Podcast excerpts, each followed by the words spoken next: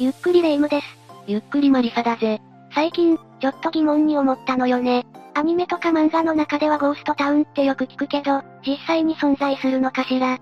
ちゃんと存在してるぜ。それに日本にだって時代の流れで、人が住まなくなってしまった集落ってあるしな。確かに、言われてみればそうね。世界中に目を向ければレイムが想像しているような、街からまるっと人だけが消えてしまった。イメージ通りのゴーストタウンも結構あるんだ。そうなの？というわけで今回は、捨てられた街？世界のゴーストタウン5000について解説していこうと思うんだぜ。それじゃあ、ゆっくりしていってね1、オラブール・シュルグラヌ。一つ目はフランスのオラブール・シュルグラヌだぜ。かつての街はゴーストタウンになり、今は別の場所に新しい村落が作られているんだ。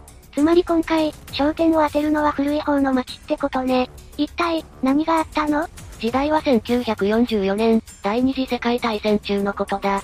6月、連合国がノルマンディ上陸作戦を進めるに伴って、現地のレジスタンスは、ドイツ軍の動きを妨害しようと、通信格乱などの工作を積極的に行っていたんだ。ノルマンディ上陸作戦はドイツ占領下のヨーロッパ北西部への侵攻作戦だったんだな。ノルマンディって、イギリス海峡沿いのフランス北部の地域だったわね。その情報を参謀本部から受け取り、ノルマンディーに向かっていた。ナチスドイツの第 2SS 装甲師団ダスライヒだが、行くところ行くところで、攻撃や破壊工作などの妨害に苦しめられていたんだぜ。そういう状況にあって、何かが起こったってことかしら。ああ。6月10日の朝早く、とある2名のフランス人から、ドイツ人高級将校が1人、オラブール村で薪に捕らえられたようだ。という密告が入ったんだぜ。薪って？レジスタンス組織だな。そのフランス人は、ほぼ全てのオラブール村民が薪に関わっていて、今現在、薪の指導者もオラブールに滞在中だと告げたんだぜ。ドイツ軍的にはオラブールに行くしかなさそうよね。ちょうど同時期にフランス、リモージュにいた内通者からも、薪の司令部がオラブールにあるという情報を得たから、間違いないと考えたんだろうな。同日、ディークマン率いる大隊が、オラブールを包囲するに至ったんだぜ。まさか即座に攻撃したわけじゃないわよね身分証の検査をするとし、住民に中央の広場に集まるように命令したんだ。表向きはな。表向きはってどういうこと？女性と子供は教会に連れて行かれたんだが、男性は6つの納屋に連行された。その納屋にはすでに機関銃を構えた兵士が待ち構えていたんだぜ。殺す気しかないじゃない。銃を構えた SS の兵士は足を狙い発砲、逃走できないようにした後で、焚き付けで体を覆って納屋に火を放ったそうだ。納屋からなんとか6人が逃げ出したが、1人はすぐに見つかり射殺。生存者はわずかに5名、197名が殺害されてしまったんだぜ。女性と子供たちは？男たちに攻撃を終えると、次は教会に入って放火した。一説ではガスを使われたなんて話もあるんだ。ガスに関しては装備品の中にはなかったし、ヒトラーも使用を禁止していたから、真偽のほどは不明だけどな。でも、女性も子供たちも、多くが亡くなってしまったってことよね。そうだな。240名の女性と205名の子供が命を落とした。ドアや窓から逃げようとした人たちも容赦なく、機関銃で射殺され、この場所で奇跡的に生き延びたのは、女性一人だけだった。ほとんど殺害されてしまったのね。ああ。この大落殺で生き残ったのは、平賀村に来てすぐに逃げた20人と、納屋から逃げた5人の男性、奇跡的に教会で生き延びることができた女性1人の、合わせて26人だけだったということになるな。1日にしてほとんどの村人が老若男女関係なく、命を奪われてしまったんだぜ。そんなひどすぎるわ。この夜のうちに村はかつての面影を残さないほどに、徹底的に破壊されてしまったんだぜ。今はどうなってるの？戦後、臨時政府の首相となったシャルル・ド・ゴールは、オラブールを再建せずに、戦争遺構として残すことを決めたんだ。ナチス占領の残忍さを後の世に伝えるため、破壊された姿のままにしたんだぜ。そのまま残ってるってこと？破壊された町の建物も、焼けた乗用車も、女性や子供たちが集められた教会も、当時の姿のまま残っているな。1999年にはメモリアルセンターも開設されていて、この村で起きた惨劇を、戦争の悲惨さを今に伝える役割を果たしているんだぜ。ゴーストタウンって、自然と人が出て行ってしまったとか、利便性的に住めなくなっちゃったとか、そういう理由で生まれるものかと思ってたけど、こういう悲しい歴史が背景にある街も存在しているのね。2、コールマンスコップ。二つ目はコールマンスコップだぜ。これはどこにある街なの？ナミビアの南の方だな。ユーデリッツという港町からに、3キロほど内陸に行ったところにある、もともとは小さな炭鉱町だったんだぜ。炭鉱業で栄えた町が衰退して、ゴーストタウン化しているのは、日本でも割と見られる様子よね。コールマンスコップの歴史は1908年に、この地域でダイヤモンドが発見されたことから始まる。ダイヤが取れるの？そうなんだぜ。とは言っても、この辺りはナミビア砂漠。そんな過酷な環境で働く労働者にとってオアシスとして栄えたのが、このコールマンスコップだった。炭鉱で働くってただでさえきついのに、その上砂漠だなんて大変だったでしょうね。病院、発電所、学校、製氷工場などの生活に必要な施設から、ダンスホール、ボーリング、カジノ、劇場、体育館などの娯楽施設まで、さらには南西アフリカでは、初の物性研究所もあったんだ。ちなみにユーデリッツまで繋がる鉄道路線も通っていたんだぜ。めちゃくちゃ栄えてるじゃない。研究所に鉄道とか、すごいわね。1918年まではドイツ領だったこともあって、村はドイツ風の外観だな。なんとなくヨーロッパっぽいのは、そういうことなのね。だが、これだけ優勢を極めたコールマンスコップの街にも、転機が訪れる。第二次世界大戦後のダイヤモンド価格の暴落だ。炭鉱業で栄えた街も、エネルギーの中心が石炭から石油にシフトしたことで、需要が減っていき衰退していったわけだけど、高価な鉱石の代表格でもあるダイヤモンドですら、この流れには逆らえないのね。そういうことだな。コールマンスコップの衰退に伴って、工業はオランジムンドに移っていくことになり、町は1956年に捨てられることになる。砂漠のど真ん中に捨てられた町があるってこと？ああ。今はナムデブという会社が運営する観光ツアーの人気の行き先になってるぜ。実際に行ってみることができるの？現在は一部復旧させて、砂漠の砂の中に埋もれた家々を歩き回れる、人気の観光スポットになってるな。廃墟好きの人とかは惹かれるんじゃないかと思うぜ。家の中まで砂に埋もれてるのね。ガラスも当時使われていたであろう機械も、劣化してしまっているし、階段も部屋も砂だらけで、かつて栄えた街も人がいなくなると、こうなってしまうんだわ。ちなみに、映画キングイズアライブの主なロケ地にもなってるから、この映画のファンの人、廃墟好き大敗的な雰囲気が好きな人にとっては、非常におすすめのスポットだな。紅葉で栄えた街の後って、日本に住んでいると山の中のイメージだったんだけど、こんな砂漠のど真ん中にも存在してたのね。私が想像もしてなかった風景が見られて、すごく興味深いと思うわ。3、プリペチ。次はウクライナにあるプリペチという町だぜ。ここも炭鉱関係の町とかかしら？どうして無人になってしまったの？ここは1986年に起きたチェルノブイリ原発事故が原因で住民が避難し、無人になってしまっているんだ。そういう理由だったのね。プリペチはキーウ州の北部にあり、ベラルーシとの国境からほど近い場所にある。事故直前には1万3000世帯以上、4万9360人の人が住んでいて、原子力発電所の従業員と、その家族が多く暮らす活気のある町だったんだぜ。それは日本の原発を有する自治体と同じってことかしら。何にせよ、原発を中心に栄えていた町ってことよね。市内にはエレベーター完備の集合住宅があったり、屋内プールにスタジアム、4つの病院、文化会館、多くの公園と、ソ連国内でも有数の社会インフラの充実した街でもあったんだな。でも、その生活は事故の発生で一変してしまった。ああ、事故が起きたのは1986年4月26日、土曜日の午前1時24分。この時に事故の詳細を知り得たのは、ごく少数の士官部と当委員会のメンバー、あとは事故発生時に原発で働いていた従業員だけだったんだぜ。真夜中に起こった事故だったのね。ただ、市内から原発が炎上しているのも見えたから、原発で何かあったということは、すぐに知れ渡ったみたいだけどな。その後の対応は？事故当日のいつもと違うことといえば、学校で屋外活動が中止になったことと、警官の数が平時よりも多かったことくらいだ。ほとんどの市民はいつもと変わらない土曜日を過ごしていたんだぜ。すぐそこで原発が燃えたのに？とんでもなく重大なことが起こっているのに何も知らされなかったの？住民がそのことに気づいたのは翌日、4月27日になってからだ。事故から36時間も経った後で、ラジオ放送と市内の拡声器を通じて、チェルノブイリ原発で事故が発生したということが伝えられたんだぜ。えっと、とりあえずまずは、避難することになるのかしら？そうだな。住民は身分証と3日分の食事、貴重品を持って集まるよう指示された。14時には住民の避難が開始され、キーウから招集された1200台のバスや、鉄道、船舶などに分かれてプリペチを離れることになったんだな。2時間ほどで避難はほぼほぼ完了したぜ。情報が伝えられてからは早かったけど、原発の恐ろしさを知っている現代人としては、もっと早く避難を始めさせて欲しかったわよね。この時、住民たちはまだ数日でプリペチに戻れるんだろうと考えていた。だが、実際に街に戻ることが許されたのは数ヶ月も後。それもプリペチから完全に立ち去るために、一時的に帰宅を許されただけだったんだ。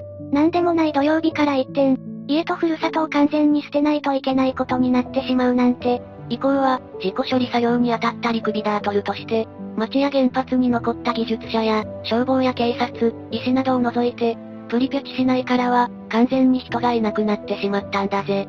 東北の大震災後も原発事故が原因で、自治体ごと避難になった場所は人気がなくなって、ゴーストタウンみたいになってしまったところも少なくなかったものね。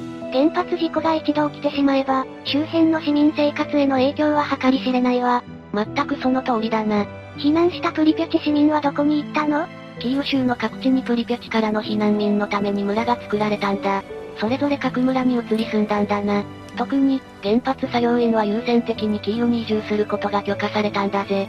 そういえばチェルノブイリ原発事故だけど、別にチェルノブイリっていう名前の土地で被害があったわけじゃないのね。いや、チェルノブイリという場所も存在するんだぜ。それじゃあ、そこもゴーストタウンに？チェルノブイリは完全に無人にはならなかったんだ。それにチェルノブイリよりも、プリペチの方が原発に近かったしな。そうなの？ああ。それにチェルノブイリでは、特に老人を中心に住民が、そこで余生を過ごすことを強く希望したから、完全に人がいなくなるという事態にはならなかったんだな。事故が起きてもなお、住み慣れた土地を離れたくないと思ったのね。プリペチは原発に近かったことと、先住民が避難したことで完全に無人化。郵便番号も今は消滅し、割り当てもされていない。完全に消えた街になってしまったってことかしら。その後、チェルノブイリ原発は2000年末に完全に停止し、今でも廃炉解体作業が進められている。現在、この作業に従事している人は、50キロ先のスラブチッチから通勤しているんだぜ。作業員であっても、近くに住んでいる人はいないのね。現在は街がそのまま放棄されてしまったために、ソ連時代の特徴をよく表した集合住宅などの建築物が残る、ゴーストタウンになっているんだよな。それもあって、一部歴史的遺構として観光資源にもなってるんだ。え？放射線とか危なくないの？完全に100安全とは言い切れないな。実際に生活するには危険なレベルだし、放射性物質が安全なレベルに減少するまで、900年くらいかかると言われているぜ。めちゃくちゃ危ないじゃない。だから一般人が丸腰で知識もなしに行くのは、危険極まりないが、見学後の健康に関しては自己責任であるという前提で、地元のツーリストが主催する見学ツアーに参加することはできるんだぜ。興味はあるけど、それはちょっと行くのを躊躇してしまうわね。歩き回るにはガイガーカウンターという放射線測定器は必携だし、少しでも放射線の危険性を下げるために、建物のドアは開け放されているんだが、それでもその多くは、年間許容被曝量を超えてしまうほどの高レベルで汚染されている。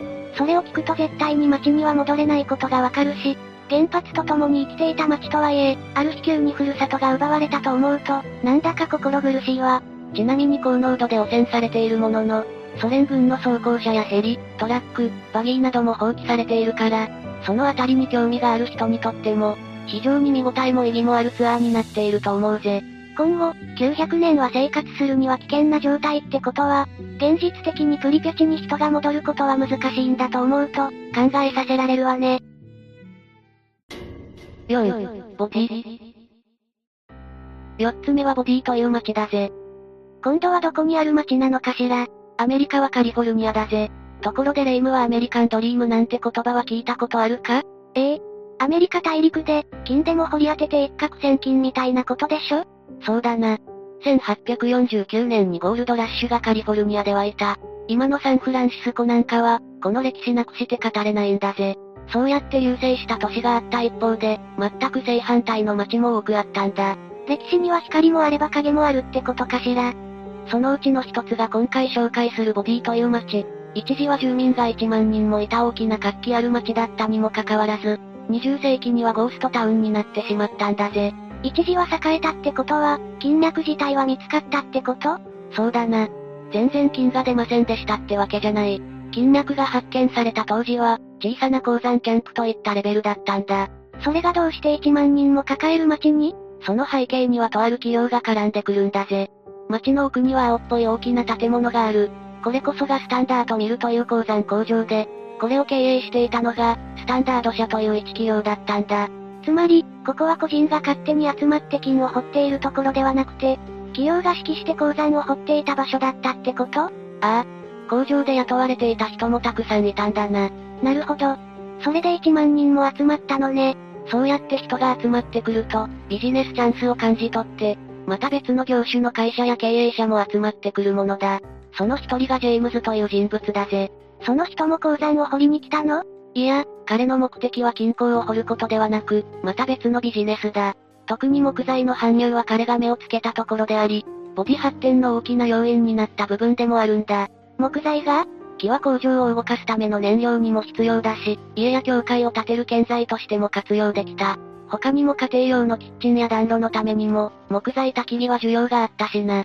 木材がないと始まらないくらいの必需品だったのね。今でもボディには、彼の住んでいた家が残されているし、彼の貢献についての説明書きもある。もろもろの面でボディの発展に、一役買った人物だったんだぜ。会社もあるし、優秀な人物も現れた。住民は1万人もいる大きな町になったわけで、ボディはどうしてゴーストタウンになったの？ボディが衰退した理由は非常にシンプル。20世紀後半になり、金鉱が枯渇してしまったからだ。単純に取れなくなったからってことね。それに加えて、カリフォルニアのあちこちで、金の採掘が事業として大規模に行われ、金が市場に大量に流通しだしたんだ。そうすると自然に金の価値も下がっていってしまうんだぜ。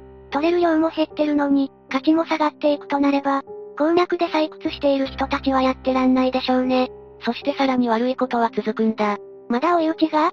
ゴールドラッシュ時にできた鉱山の町は、無法地帯がほとんどで、ボビでも強盗や他の犯罪が、当たり前に起きる状態だったんだぜ。加えて、とどめとばかりに、町の中心部で火災まで起きてしまった。この火災をきっかけに、町としての機能がほぼ止まってしまったんだな。それ以降、人は出て行ってしまって、ゴーストタウンになっているってことね。ボビの特徴は何と言ってもそのリアルさだ。今にも建物の奥から人が、出てきそうなほど生活感が残っている。学校の黒板は消されてないし、教科書も放置されていて、キッチンには食器が出しっぱなし、バーにもビールのボトルがそのままになっているんだぜ。誇りさえ無視すれば、本当にたまたま今人がいないだけなのかと、勘違いしてしまいそうなほどの生活感だわ。これは本当に当時のまま、そのまま残されているものなんだ。観光地化するための演出などは一切ない。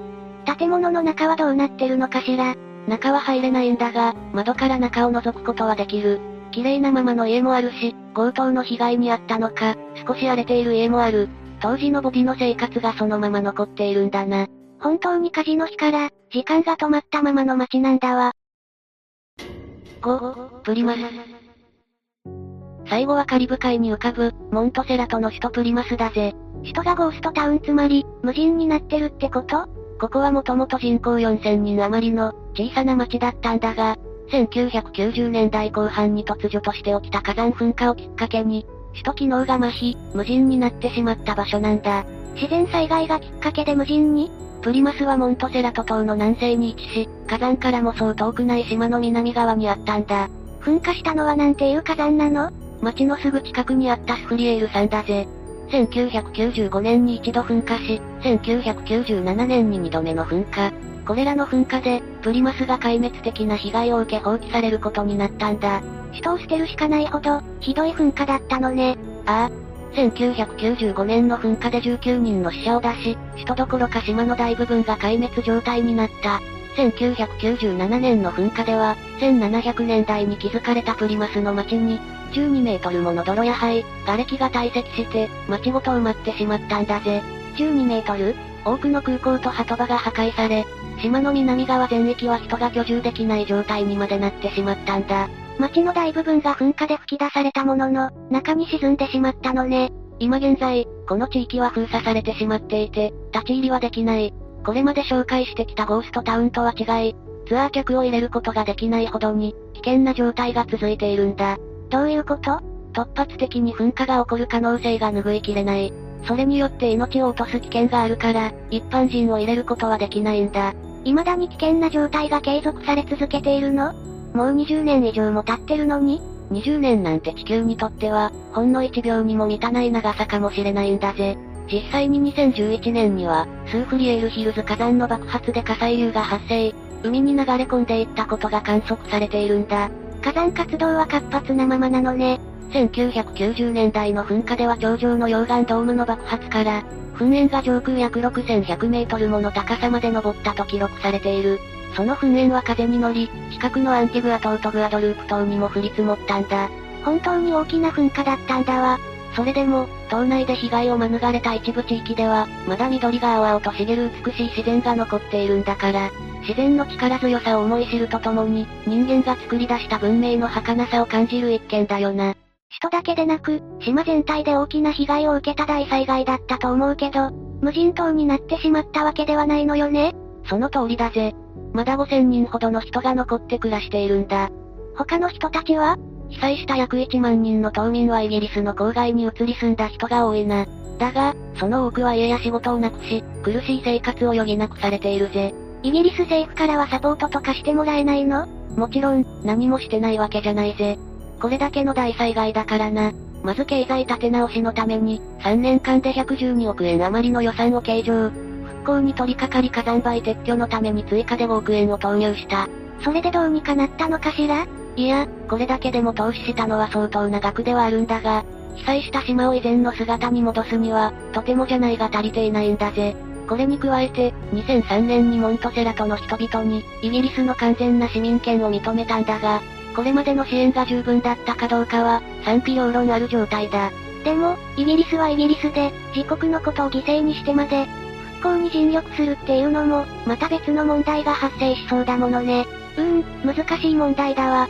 ちなみに噴火の影響を受けていない地域では、今でもカリブで休暇をエンジョイする人のための観光地として、営業されているんだ。バカンス先として候補に入る場所ってことじゃない。実際に噴火前は、東カリブの重要な船の停泊地だったんだぜ。それに、綿や柑橘系のフルーツ、ラム酒を輸出していて、クルーズ船による観光客もいた場所なんだ。噴火後はそれも全てできなくなってしまったのよね。そういえば、噴火後は人ってどうなってるの？噴火後から臨時首都として、東北部のブレイズがその役割を担っている。火山噴火の影響がほとんどなかったことから、現在までモントセラトの首都機能はブレイズが果たしているぜ。なるほどね。噴火さえなければここだって、カリブ海の観光地として発展してたかもしれないし、何よりも戻りたい人がいるんだとすれば、時間と労力がかかっても、元に戻す努力は続けてほしいものだわ。さて、今回は世界のゴーストタウン5000ということで解説してきたな。ゴーストタウンって、あまりリアリティがないと思ってたけど、人為的なものにせよ、自然発生的なものにせよ、世界に目を向ければたくさんあるのね。日本だって山の中やかつての鉱山跡地付近には、もう使われていないゴーストタウンと形容するにふさわしい場所は、結構あるんだぜ。そっか、知らないだけだったのね。何事にも言えることだが、興味を持って視野を広げれば、見えてくることはたくさんあるってことだ。確かに、そうかもしれないわ。というわけで、今日の動画はここまで。動画が面白かったら、高評価とチャンネル登録、よろしくお願いします。最後までご視聴いただきありがとうございました。